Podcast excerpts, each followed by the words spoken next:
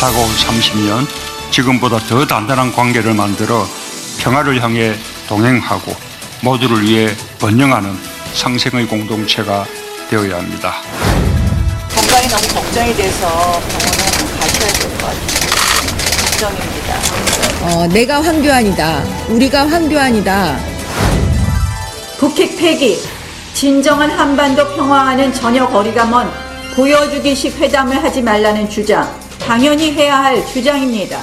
선거 승리를 위해서는 국가 안위도 팔아먹는 매국 세력이 아닌지 묻고 싶습니다.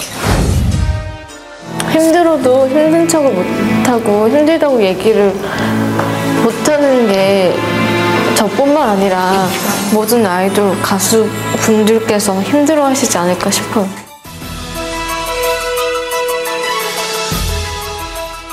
Welcome back, everyone. You're tuned into Korea Factual. First, let's get a rundown of your major news stories from the week that you may have missed with our resident Korea watchers, Son Jiun and Aram Ro. Welcome, guys. Morning. Only one place to start, the gist, and that is the recent ASEAN summits that were held in Busan this week. Aram, please run us through the highlights. Yes, the ASEAN Korea Commemorative Summit and the uh, Mekong Korea Summit saw President Moon Jae-in hold a slew of bilateral summits with uh, Southeast Asian nations, as well as some other big events uh, at the gathering.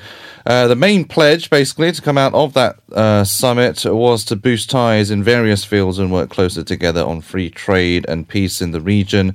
Uh, the summits in Busan were the biggest diplomatic events of the Moon government uh, so far and has set the ball rolling on uh, Moon Jae-in's new southern policy. It's kind of served as a springboard for that. Uh, from those summits, the ASEAN Korea Joint Vision Statement and the Mekong Han River Statements uh, were announced from those respective summits. They contained detailed ways to boost economic and security ties between South Korea and ASEAN member nations. Uh, part of the things that they agreed to cooperate on were advancing technologies of the future, such as uh, AI and 5G and whatnot. Uh, Seoul also said it'll push for the what it calls the New Southern Policy 2.0 after collecting a broad range of opinions from the governments of these ASEAN countries as well as companies and civilians and push for it in earnest, in their words, starting in 2021. And Moon has also got ASEAN's backing for his uh, peace drive on the Korean Peninsula vis-a-vis North Korea. Mm, and for mm. many in Southeast Asia, when they think about South Korea, mm. they think of tech, i.e., Samsung, LG. So, uh, June talked to us about some of the tech related events this week. Right. So SK Telecom and Korea Telecom, which are the two largest telcos in Korea, made ASEAN Week fuller with their 5G and AI technologies. Now, SK Telecom said that ASEAN delegates and leaders were highly interested and impressed with its technology. Uh, SK Telecom used some high-tech special screens and recreated the bell of King Seongdeok, defying 1200 years of time and distance. Uh, whenever delegates enter the room, the flags of the nationalities of each delegates uh, were displayed on the bell, which is quite impressive. And um, Korea Telecom also made us proud with its 5G based autonomous driving technology, reminding the whole world that Korea was the first to commercialize uh, 5G technology. With Hyundai Rotem, KT demonstrated its HR Sherpa, a multi purpose vehicle that can be used for various purposes, such as transportation, security and patrol, defense, civil work and construction, and etc. And perhaps in a pitch to uh, involving South Korean companies in the cities or countries' future plans for a smart city, building a smart city. Well, what did the president have to say about these summits? Yeah, so after the summits, uh, President Moon posted on uh, his social media a kind of a wrap up, a summary of his thoughts of the summits. Um, he said that despite the obstacles, South Korea cannot give up its dream of becoming what he called a bridge nation that connects neighboring powers. He added that as a bridge nation, Korea can help bring about peace and prosperity. And as the start of that goal, he pointed to Busan as a city uh, linking land and sea. He also highlighted the ASEAN's great potential for growth, reiterating that economic cooperation with them will bring great benefits for future generations. Okay, we'll leave that there and move into politics. Uh, the main opposition LKP party chief Hwang Kyo-an had gone into a hunger strike and eight days into the strike, he was uh, finally moved to a hospital uh, this Wednesday as his condition was obviously not very good. What's the message he is trying to get across, June? Right. Well, first of all, let me tell you what happened. So, eight days into his hunger strike, he was transferred to a hospital and he's now in recovery. Uh, his wife initially spotted something um, off about him and called for medical attention. And medical team at the site then called the ambulance since he was unconscious. And some two hours later in the hospital, he gained consciousness. And fortunately, he's now in recovery and he's not suffering from any life threatening um, harm. Last Wednesday, he first went on to a hunger strike with three main agendas. And the first one is that the administration should cancel its decision to withdraw from GSOMIA. Uh, his second agenda was that the administration or the National Assembly should withdraw the proportional representation re- representation bill. And last but not least, the National Assembly should cancel its bill on creating an independent investigative unit for irregularities, irregularities committed by high-ranking officials. The latter two being the fast-tracked bills. Now, during the week, his health deteriorated quite fast. And thus, floor leaders Na Kyung-won and other Supreme Council members of the party tried to stop him. But Hwang insisted on continuing uh, the strike. And as uh, Hwang is recovering, two other uh, LKP lawmakers, I believe, are uh, continuing the hunger strike in his place. Adam, if what, if anything, has the uh, main opposition party gained with this hunger strike?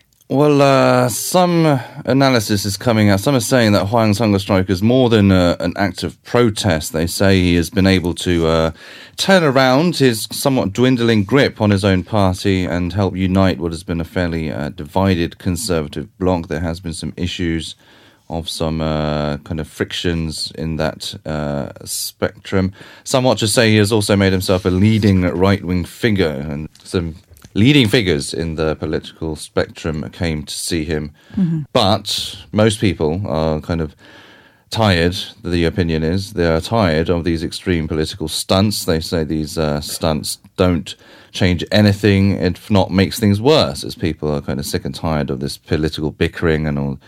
Uh, Hwang Kyo-an's uh, hunger strike wasn't the beginning. He also shaved his head, if you uh, remember. So all these kind of old school political tactics, I don't think are really working for the majority of people. And some experts say that even if Hwang does have a cause, he needs to adopt a more coherent and inclusive approach to win people over.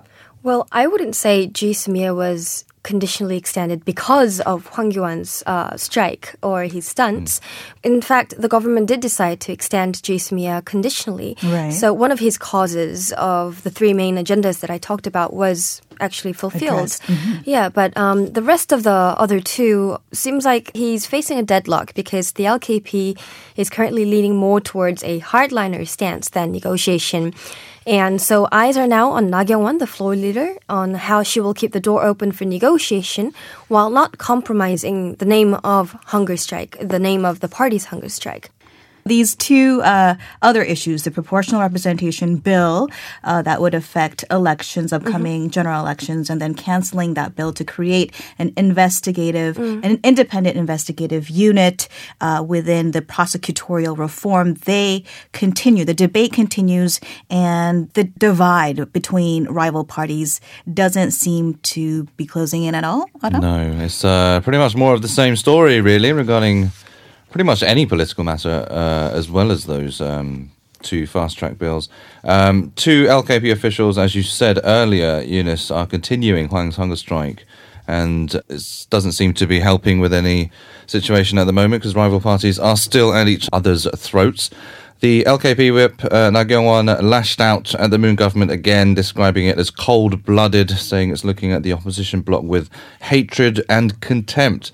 She vowed to strongly fight against the fast-track bills to the end. Uh, the DP floor leader, the ruling party floor leader, said if there was no compromise on the bills, then the ruling party would seek to get them passed through alternative legal routes.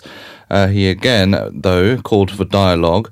Uh, Na, meanwhile, is facing Again, strong criticism from rival parties over reports suggesting she told the US some time ago not to hold a North Korea US summit before next year's parliamentary elections. And uh, she has partially admitted to uh, telling a former White House National Security Advisor John Bolton when he visited South Korea this past July. And that has uh, kicked off a political firestorm. So I think those are kind of grabbing at Na Kyung-won's ankles regarding all this political uh, arguing. Right, and that actually was quite a big issue this week. What was Na's response, June? Well, she actually said that it was something that she ought to have said as the floor leader of the main opposition.